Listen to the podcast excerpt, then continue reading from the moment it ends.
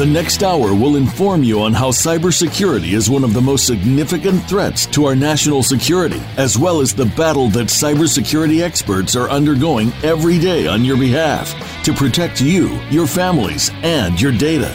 Welcome to Task Force 7 Radio with your host, the President and CEO of Task Force 7 Radio and Task Force 7 Technologies, George Reedus. Hello, everyone, and welcome to episode number 198 of Task Force 7 Radio, the voice of cybersecurity. I'm your host, George Reedus. I want to emphasize that all opinions expressed on this show are my own and not my present or past employers. I would never disclose any sensitive intelligence that I've been privileged to as a result of my current employment, and I would never knowingly disclose any classified information related to any security clearances I presently hold or have held in the past with the United States government, and nothing I say during this show should be construed as legal or financial advice. So before we get started, I want to remind our listeners that you can go online to the Cybersecurity Hub and get a recap of tonight's show and get other up-to-date cybersecurity breaking news at their very cool website, www.cshub.com. The Cybersecurity Hub is an online news source for global cybersecurity professionals and business leaders who leverage technology and services to secure their networks. The media professionals at the Cybersecurity Hub are dedicated to providing the latest industry news, thought leadership, and analysis in the cybersecurity space. So again, to check out a recap of tonight's show and get other up-to-date cybersecurity breaking news, go to the Cybersecurity Hub at cshub.com. That's the Cybersecurity Hub at cshub.com. So we got a great show for you this evening. We got someone who is a very, very prevalent and well-known cybersecurity expert. Mr. Chuck Brooks is going to be with us. Reading his introduction is going to be a lot of fun. So Chuck is the president of Brooks Consulting International. It's a globally recognized thought leader and subject matter expert in cybersecurity and emerging technologies. LinkedIn named Chuck as one of the top 5 tech people to follow on LinkedIn. He was named as one of the world's 10 best cybersecurity and technology experts by Best Rated, as a top 50 global influencer in risk and compliance by Thomson Reuters, best in the world in security by CISO platform, and the IFSEC as the number 2 global cybersecurity influencer. Now, he was featured in the 2020 and 2021 Onalytica Who's and Who in Cybersecurity as one of the top influencers for cybersecurity issues and in risk management. He was also named one of the top 5 executives to follow on cybersecurity by Executive Mosaic, and as a top leader in cybersecurity and emerging technologies by Thinkers 360. He's also a cybersecurity expert for the network at the Washington Post. He's a visiting editor at Homeland Security Today. He's an expert for Executive Mosaic, GovCon, and a contributor to Forbes. So, ladies and gentlemen, welcome to the show, Mr. Chuck Brooks. Chuck, welcome to Task Force 7 Radio. Oh, thank you. It's a pleasure to be back. Hey, I'm glad to have you on. It's been a while. It's been way too long, by the way. We need to have you on more often. I was sitting there reading a Forbes article that you just recently wrote about the alarming cybersecurity stats for 2021. And I was like, you know what? I got to call Chuck. We got to get him on the show. So, look, I saw the article. I know you wrote one at the beginning of the year, and this was a follow-up article to what you originally wrote. And it talks about really what's going on in the cybersecurity world. And I think the first one was written on the backdrop of this high-profile cybersecurity attacks like SolarWinds and the Colonial Pipeline. And this one basically says, hey, look, you know, things have gotten a little worse. There's some good things in there. There's some bad things in there. But I want to start out with the good things. The good thing is that you think that Americans seem to be waking up to the need for better cybersecurity. So I'd like to hear your opinion about that. Yeah, sure. I think it's a slow wake up call. Right. I mean, I think it's the fact is that, you know, people sit usually in behind their offices in their IT shops and it's their business and they don't worry about it. But I think one of the things that really transformed the landscape is when people started having to do remote work from home, and all of a sudden they're doing their personal and their business on the same computer, and then they may get hacked, or there may be malware or ransomware or something that pops up, and then they're alarmed by it. And plus, I think the fact that, you know, we've had these really, going back to what you said, those very high-profile attacks with SolarWinds and Colonial Pipeline, and then a whole series of ransomware attacks that hit critical infrastructure from state and local governments to to power plants, to just about everything they're aiming at. So I think it's a whole new world, and people are realizing, with this transformation to the digital world from the physical world mostly that we've been living in, and the COVID era, that it's going to be more and more connectivity, greater threats on the landscape of that connectivity, and we better do something about it. So I think it's a wake-up call. The Americans are paying more attention, but they're probably still not enough attention to it. Yeah, for sure. You think Americans are paying enough attention to it to pressure their representatives to actually do something about it? Is there pressure on some of the elected officials to, move forward with more cybersecurity initiatives? I think there is from industry for sure. You've seen a lot of input recently. Also, in this last legislative session, there were more cybersecurity bills that came out of the House and now going to the Senate, where I think they're on the same wavelength now. I think it's being seen as more of a bipartisan issue and an issue that everyone can unite about. And the fact is that we're recognizing now we've got all these legacy systems. Government's certainly not immune. Then there's too much at stake not to do anything. And I think there's a big learning curve in Congress. Most of the people have no concept of what cybersecurity is, let alone what new technology is. So I think there's, the younger generations and a lot of the, like I said, the industry and corporations now are being forced to look at this from a C-suite level. And I think that's sort of permeating down to the grassroots and also influencing Congress. No, it's really interesting, because when you think about some of the, top risks to our national security, cybersecurity, certainly comes into that conversation, whether it's, 1, 2, 3 or whatever. But you would think that because cybersecurity is always in the conversation, that Congress would need pressure from their constituents to actually do something about it. Not to say that all of them aren't doing anything about it, not to say that, it hasn't been, spoken about on the floor. And there are some things going on, but I'm not sure it's where it should be. What do you think? It's not where it should be, but there's other reasons for that too. I think obviously the agendas for one of the parties and the new administration, take precedent over whatever happens with cybersecurity. The second part is that it's not like a constituent issue where you can measure and say, okay, I'm going to be bringing this amount of money or bacon back to my district. So congressmen and women and senators tend to look at things first is that, it's my reelection and what could I do to help my constituents and their companies. But I think now that some of these whole high profile breaches have happened, particularly Colonial Pipeline, where it affects the whole East Coast and supply chain. They had to look at it and say, oh my God, yeah, this is costing us. Our gas prices are going up. People are feeling it. So I think it's really, that people start to understand that it has implications when Congress acts. Excuse me. Yeah, no problem. So I think, that's interesting, because there's a lot of competing priorities, I guess, everywhere. And Congress is no different. So when you think about the pressure, though, right? You talk about the number of data breaches in 2021 have soared past that of 2020, and that's a little bit more bad news. And you reference it in your article. Tell me about this. Tell me about what we're looking at in terms of data breaches, and what does it mean? What does it mean to companies and what they should do? It means that they should have at least organized and have a strategy to make sure they're not breached, which most of them have not done yet, including Colonial Pipeline, including SolarWinds back then, even the large companies. So it does mean that despite all the procurement of a lot of cybersecurity technologies and stuff, there's still issues out there. And the fact is, it's really not industry's fault. There's just so many targets. The more connectivity we have, the more targets.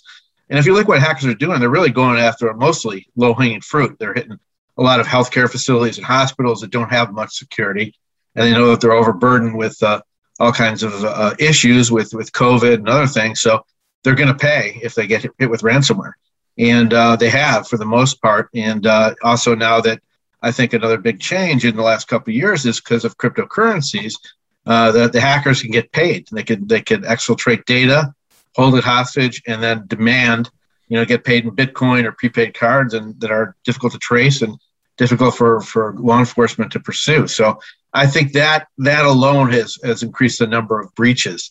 But I also think that, you know, it's easy now for organized gangs out there, criminal gangs, that they share the tools on the dark web. They know what works, and they're now automating a lot of their attacks, particularly phishing attacks. So, you know, you may be just picked as one of the million companies or individuals that get sent the same message and click on it. So it's a matter of numbers, and that means more breaches. So you know, that's the issue right now, and the remedy is obviously we have to just be aware of the situation, the awareness, and look at, you know, the basic things that we need to do, which is still, you know, don't click on the fish, you know, change your passwords, have multi-factor authentication, you know, basic cyber hygiene, and most people still don't enforce those basic principles. So a ton of questions I have, right? So first of all, the fact that a lot of organizations, especially large companies, don't have a common strategy, a cybersecurity strategy to protect their firm, protect their technology in today's world. That's shocking to me. It's shocking to me. What is the disconnect in these companies? Like what is the problem? Does it come down from the board? Is it not? There's no prioritization. How about the chief risk officer? What comes into play there? How come these companies don't have a strategy for their cybersecurity program? You know, I think they're late to the game, and I think that it's also based on their former, you know, models of operations where they looked at revenues and they look at cybersecurity or any security as a cost, part of the cost, instead of looking at it as part of your, you know, your reputation, your surety of being in operations, if you're attacked, your resilience, etc. You know, so and that comes mostly from a lack of understanding of the C-suite, the leaders and people that have no background in cybersecurity. And then combine that with the fact that there's so few people that really have a cybersecurity expertise out there. And there's a lot of companies competing for those people and a lot of governments competing for those good people. So those confluence of factors make it difficult, you know. But again, I think this is sort of changing. I mean, there's a lot now being written about, you know, what they need to do. There's more programs now to train employees. And I think at least some executives are looking at the fact that, you know, cybersecurity, you know, particularly for a small or medium business, if they get hit with a breach, they're going to be out of business. You know, in most cases. The impact is huge, right? It's huge, yeah, right? I mean, do you see that there's a trend, at least for some companies, to put at least one member of the board that on the board that has, you know, some experience in computer science or in, you know, information security, some experience whatsoever? I see that there's some trend towards that, but I don't know if that has enough momentum at this point. I think we need to push on it. You know, for anyone concerned with cybersecurity, I think there needs to be more of that. And it affects every industry, from law firms, accounting, into retail. There's no one that's immune for it. So it makes sense to have that kind of expertise. And also, most people involved in cybersecurity have backgrounds in security also. So I think you get a twofer, you know, chief risk officer, like you're saying. So you have to look at things, particularly in the new world we live in, you know, because so much is dependent upon the flow of communication and having resilience that if you neglect cybersecurity or security, I mean, you might as well not be in business nowadays. You know, you're gonna be in a situation. I mean, some of them rely on the government, but you know, you can't rely on the government for everything. You think cybersecurity is becoming too expensive for some companies to function? I think some elements are, and I think part of the problem is they can't discern what they really need. You know, a lot of companies will buy a lot of products and tools, and they don't know how to orchestrate them. And then there's no one inside that knows, you know, the person that maybe that purchases them leaves, so no one else, you know, so they're sitting there. Mm-hmm. So I think, you know, it can be expensive, but there are plenty of remedies. You know, basic encryption, you know, is not expensive. You know, separation of your data and segmenting is not expensive. And strong passwords and multi-factor authentication can be done. I mean, it depends upon the level you need. You know, there's plenty of companies that obviously bring the right expertise and should bring the right expertise if they're going to be under attack, particularly critical infrastructure, or healthcare, or finance. You know, but those are different situations, I think, and they should spend the money. Yeah, it's interesting. You know, I feel like it takes a network to beat a network. You know, and some of these companies who can't afford, you know, the intelligence, maybe understanding, you know, best practices, putting strategies together. You know, if they got together in these consortiums and these groups, they can help each other, you know, build a better defense and death posture against, you know, the bad guys. You talk about cyber hygiene, and you can just Google cyber hygiene and find like 12 things that you should pay attention to on the internet. It's not difficult, right? It's not difficult. And you can look at that and say, okay, here's some basic cyber hygiene things that I should pay attention to, do an assessment, go through some hardening, and then do some monitoring. I mean, why is that so difficult for companies to do?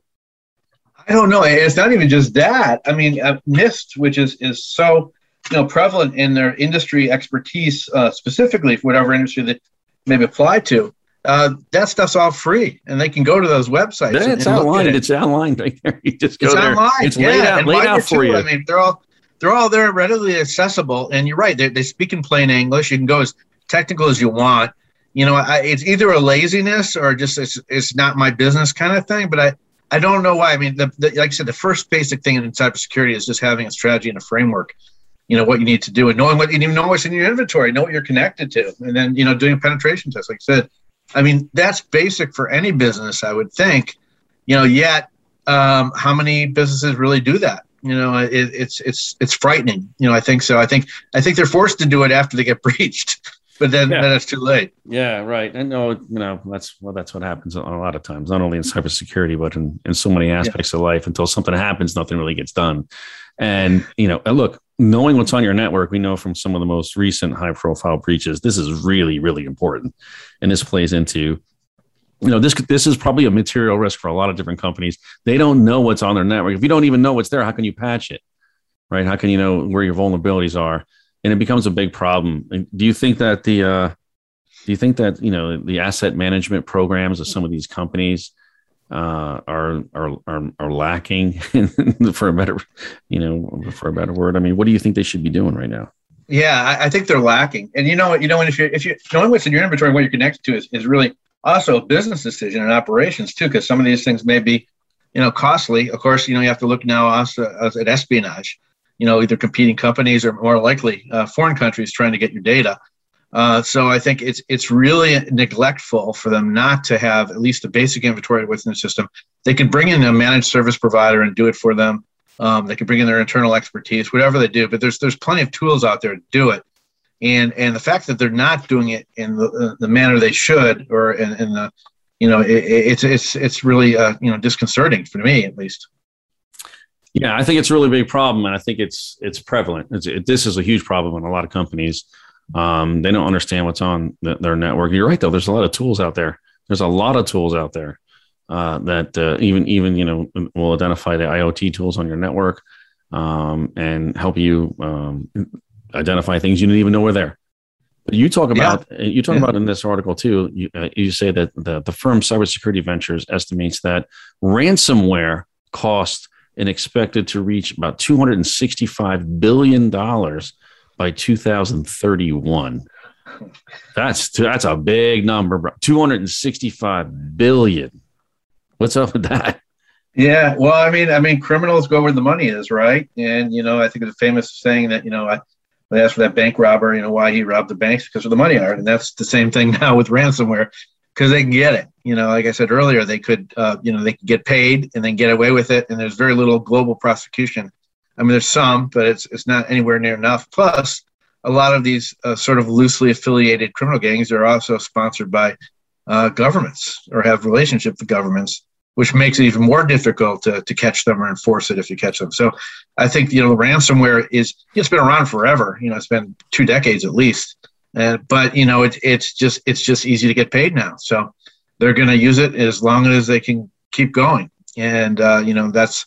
You know, the same defenses we use against other, you know, malware can be used against ransomware, and certainly phishing is still the number one prevalent way of them getting in. So it really goes, again, back to the basic cyber hygiene and understanding what you need to segment, because I still can understand why a lot of these companies didn't have their basic, you know, sensitive information encrypted or segmented or backed up, which is still, you know, just it amazes me to this day that they don't put the effort in doing that. Yeah, so it's interesting. Obviously, the biggest defense against, you know, ransomware once you're hit with it is that the fact that you have a backup that you can recover from bare metal, that you can, you know, have those critical systems, you know, backed up in a certain amount of time. You know, how long does it take you to get those systems back up and running, and that it's segmented from the rest of your network, so that can't be encrypted too, and then you're really in trouble, right? So, but there's a whole bunch of things, you know, think about ransomware and the whole cybersecurity lifecycle, whether it's, you know, prevention, detection, response, recovery, the whole thing. Where are you mitigating some of these threats in your network? You know, do you think most companies have a ransomware playbook that they can actually go to if they're hit with ransomware and lay out the critical decisions that need to be made in a very timely manner? Who's going to make them, when they're going to make them, and how it's going to be done? You see that going on? I have not seen much of that. I've seen some talk about it, but it's certainly reactive and it's not proactive right now. And, you know, I think if we're looking at any type of, you know, we're talking about CMMC and DOD, and we're looking at other requirements to do business in government, I think that should be included. You know, you have to have a ransomware plan of attack because, you know, anyone could get phished or anyone could get breached.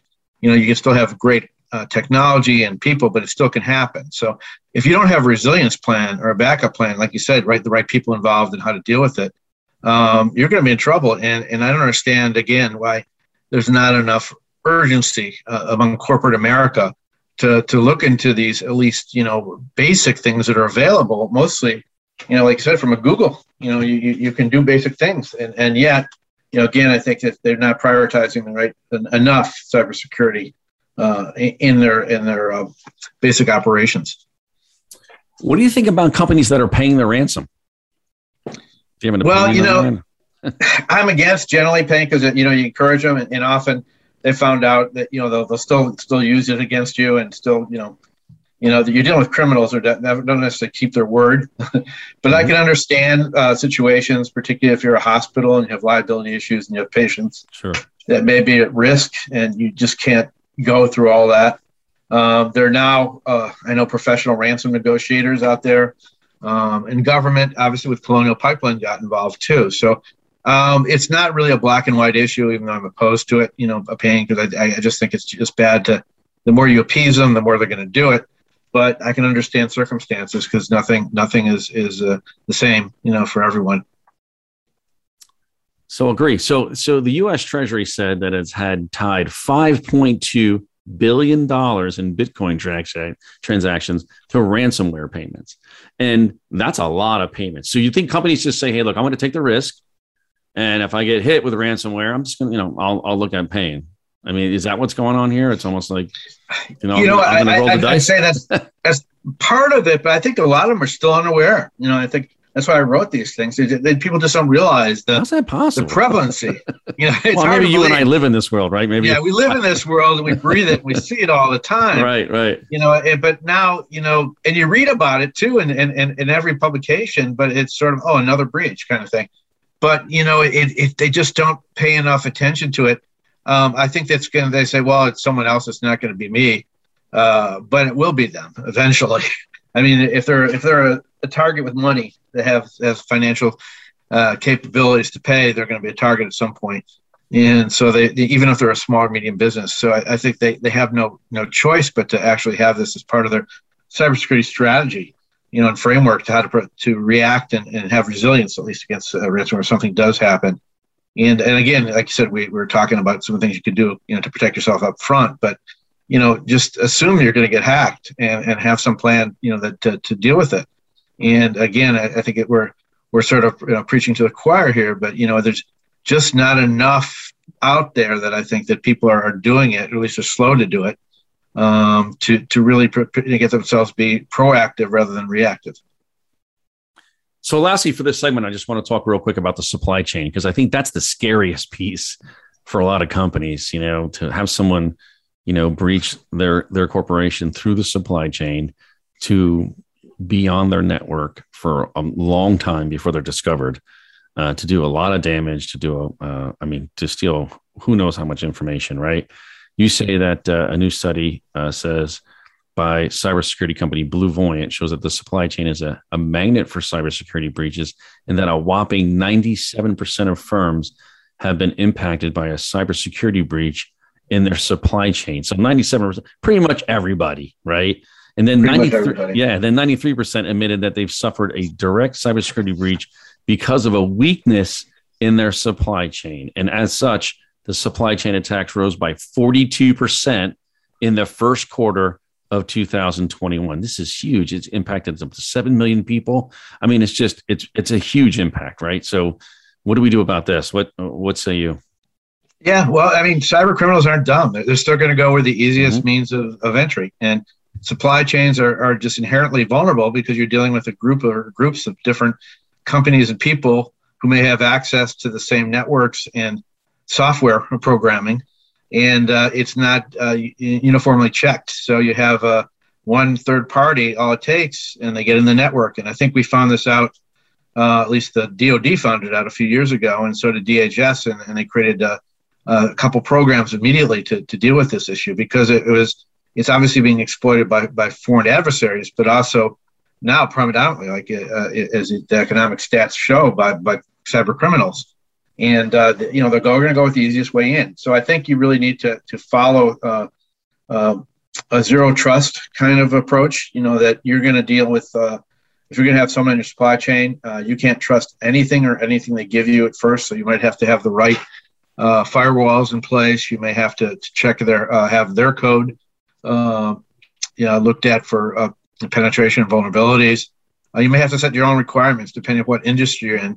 And there are also tools available for that. You may need to manage an outside server to do all that. But there's things you can do. And, I think obviously it's just really vetting, making sure that, and as you said, they may not even know. In fact, probably they don't know. And it's not just bad stuff put in by hackers. There's misconfigurations in code that can cause havoc. So I think it's within the interest of every company dealing with the supply chain to develop a strategy. Go to the internet. There's plenty of them out there. Go to NIST too. I mean, there's a whole there's volumes of information on what to do and how to do for your industry. But the main thing is know who you're working with in your supply chain, and get together with them and establish basic standards and norms, and do it together. Because otherwise it's going to continue to happen. So, hey, folks, we're going to pause for a few minutes for some words from our sponsors, and then we'll be right back with our special guest, the president of Brooks Consulting International, Mr. Chuck Brooks. Whatever you do, don't go away. You're listening to Task Force 7 Radio, the voice of cybersecurity. Become our friend on Facebook. Post your thoughts about our shows and network on our timeline. Visit facebook.com/Voice America. In today's interconnected world, digital transformation is taking us on a journey towards exciting new ways to work, live, and communicate. In business, staying out in front of the competition means pushing the boundaries of the status quo and exploring the possibilities of the future. However, pushing forward into this fast-changing digital landscape brings a new level of uncertainty and risk that must be measured, understood, and managed. By delivering state-of-the-art cyber risk analytics, X-Analytics is setting the standard to bring business clarity to the complex cyber threats organizations face each and every day. When it comes to understanding your financial exposure to cyber risk, trust what the global cyber insurance industry and Fortune 500 companies trust. Trust X-Analytics to guide you through the uncertainty into cyber risk clarity. For more information about X-Analytics, visit our website today at x-analytics.com. That's x-analytics.com. X-Analytics, setting the standard in the enterprise cyber risk management. As CISOs manage known malware attacks, they also contend with the unknown unknowns. With 24/7 hacker innovation, where do CISOs place their next security investment bet? Find the answer with SINET. With forums and public and private partnership dinners in Toronto, London, Singapore, Tokyo, and across the U.S., SINET is a mission-focused, purpose-driven global community, advancing the next generation of cybersecurity solutions. As an entrepreneurial ecosystem superconnector, SINET brings innovators, top cybersecurity professionals, solution providers, investors, and government executives into a collaborative alliance. Join SINET's global community to empower your organization and the industry to defeat hackers with cybersecurity's next generation of innovation. Learn more at security-innovation.org or Google SINET, S-I-N-E-T. Have you friended us on Facebook yet? Why not? Just go to Facebook.com/Voice America or search for the keywords Voice America. Once you are part of our Facebook network, you'll receive daily messages about what's happening with our shows, this week's featured guests, and new happenings at the Voice America Talk Radio Network. And you can add your voice to the always active discussions on our timeline. Just go to Facebook.com/Voice America or search for Voice America.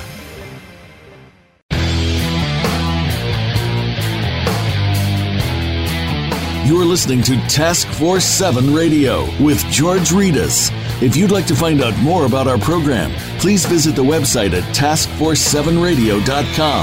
Again, that's Task Force 7 with the number 7, radio.com.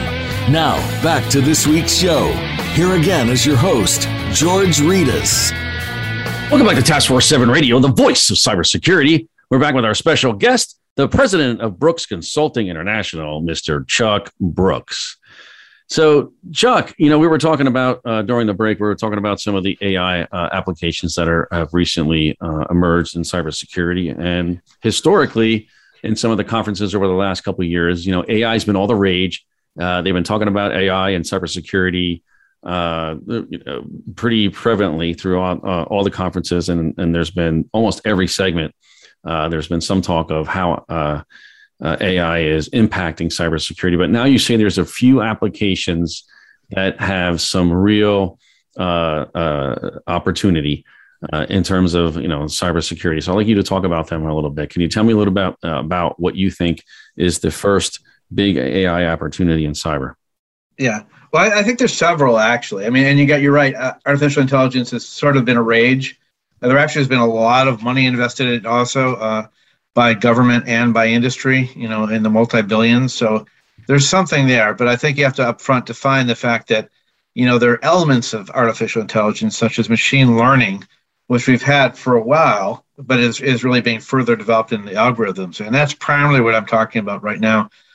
We've developed artificial intelligence capabilities now that can identify anomalies and, so this really enhances the ability for security operations centers or anyone in an IT shop to basically, you know, recognize threats and ameliorate them. And then also it applies to the data analytics, the diagnostics, and the forensics even of where it happens. So we're using these algorithms that are primarily machine learning, but moving more and more towards a greater capability for the machine to actually figure out context itself to do stuff. And so I think when you're looking at also this and automation of some of the lower end stuff, because we talked earlier that we have a dearth of qualified cybersecurity professionals out there, the ability to automate some of these tasks that cyber professionals would do, you know, particularly in threat detection and then actually in the reporting part of it too.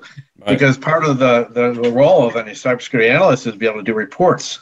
And what machine learning and artificial intelligence does best, I think, is gives the preparation for this report. And you can do it quicker, faster, and more comprehensively. So in those areas, I think we're making quick inroads. We're not at a sentient level yet where artificial intelligence can control all our security and determine what's valid, what's not valid. But it really is a tool, and it's becoming more of a useful tool as our technology evolves. So do you think this first application of AI is really in GSOCs? You know, in the SOC, right? The SOC is the domain in information security that's responsible for threat detection. All right, so is that where the first application is? Yeah, I think so, and it is helpful because the volume and the amount of data out there coming through is crazy. You know, it's crazy. And, you know, 200 zettabytes of data by 2025. So I mean, there's a lot of data out there, and it's too difficult to do it manually. So basically, it's almost like robotic process automation used in other areas, but it's not that technology. But it's really augmenting the role of the analyst to detect and see what anomalies are real and what is just, you know, flack. So you know, that's a big tool. You know, I think so. It's very helpful. You know, and again, it goes back also into the data analytics part of it afterwards. So you know, the first part certainly discovery. Yeah, it's interesting. You know, when you think about the first applications of RPO in information security, because you hear about it all the time, other, you know, businesses and LOBs are using it all the time to, you know, to strengthen their businesses and, you know, minimize expenses. So it's very interesting. What do you think about some of these SOCs who have, they have a lot of alerts firing.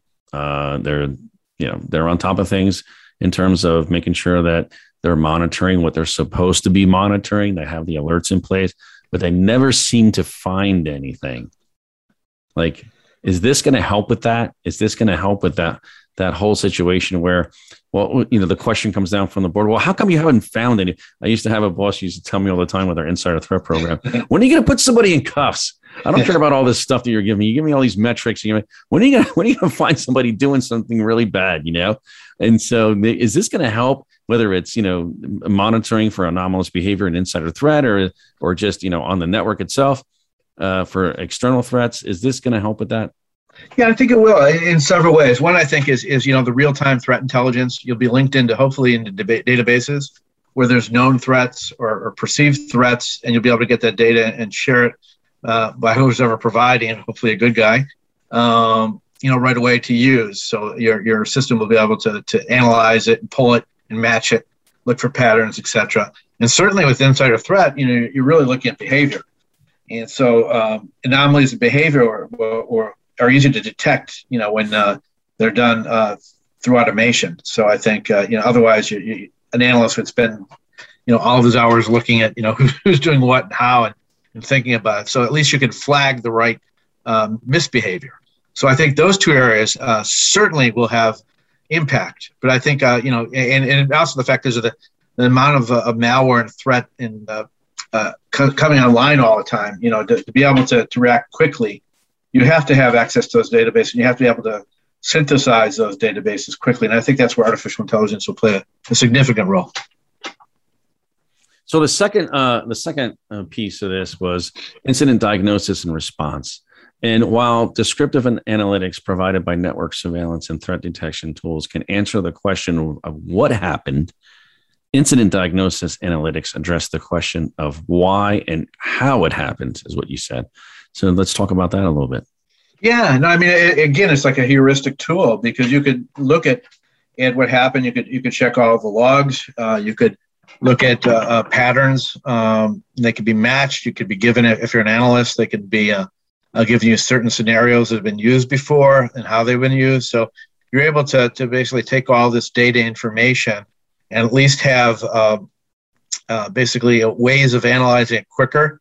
Or matching it to maybe what you see as a threat. So while it's not perfect, it certainly augments the capability of an analyst.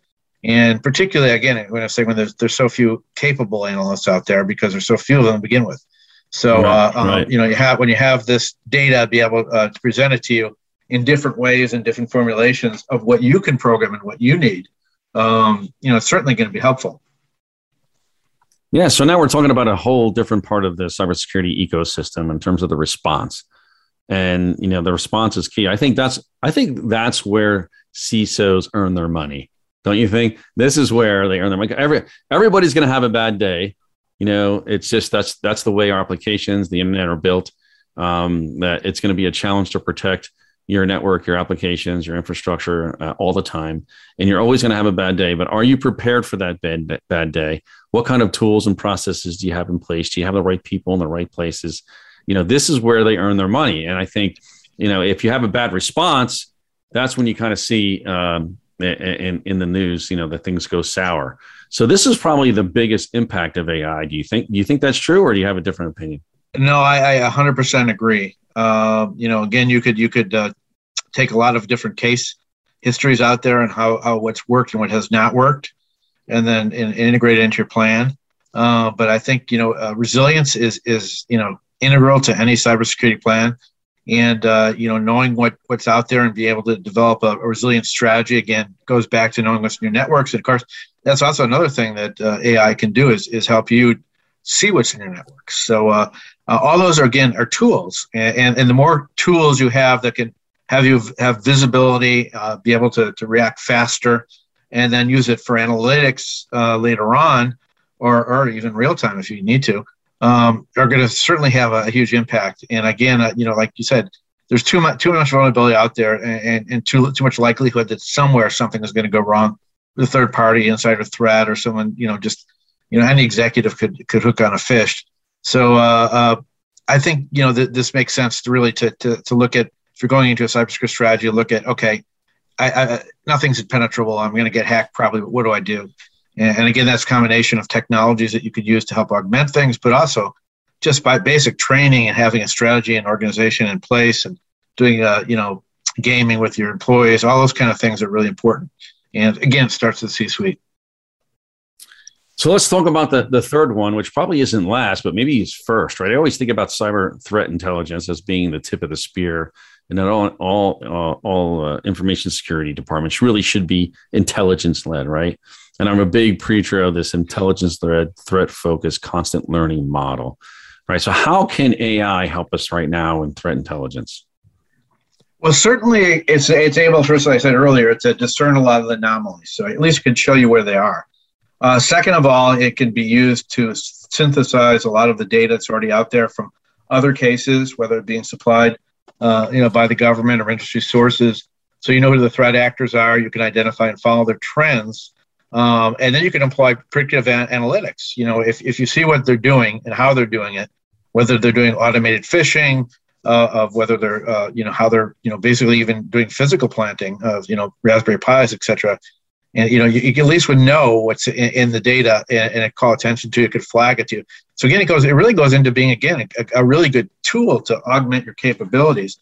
Just like anything else, intelligence has to be interpreted. But if you can get all the data itself quicker and being able to use the use cases in a more practical way and resilient way, you're going to be better off as a company or as an agency or an organization. So, and I think really, you hit it on the nail when you said threat intelligence is everything, because, the threats morph, they change, they go through stuff. The capabilities are sometimes, stolen tools on the internet and other things. And you just have to, be ready for anything that comes out of it. And so, There's no such thing as being static in cybersecurity. You really have to be always looking at the next step. All right, man. I really appreciate you coming on the show. We got to get you on some panels and maybe even be if I can convince you to be a co-host once in a while. Sure. I'd be happy to. Oh, I'd love that. That'd be great. So, man, I appreciate you. Okay, folks, it's time to go.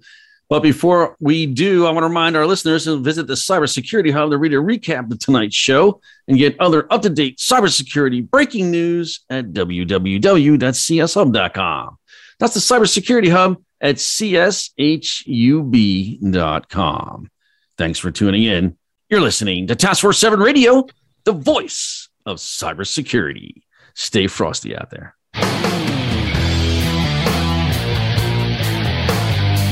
Thank you for tuning in this week to Task Force 7 Radio. To learn more about Task Force 7 Radio, please visit our website at taskforce7radio.com. Be sure to join your host, George Reedus, again next Monday at 8 p.m. Eastern Time, 5 p.m. Pacific Time on the Voice America Business Channel.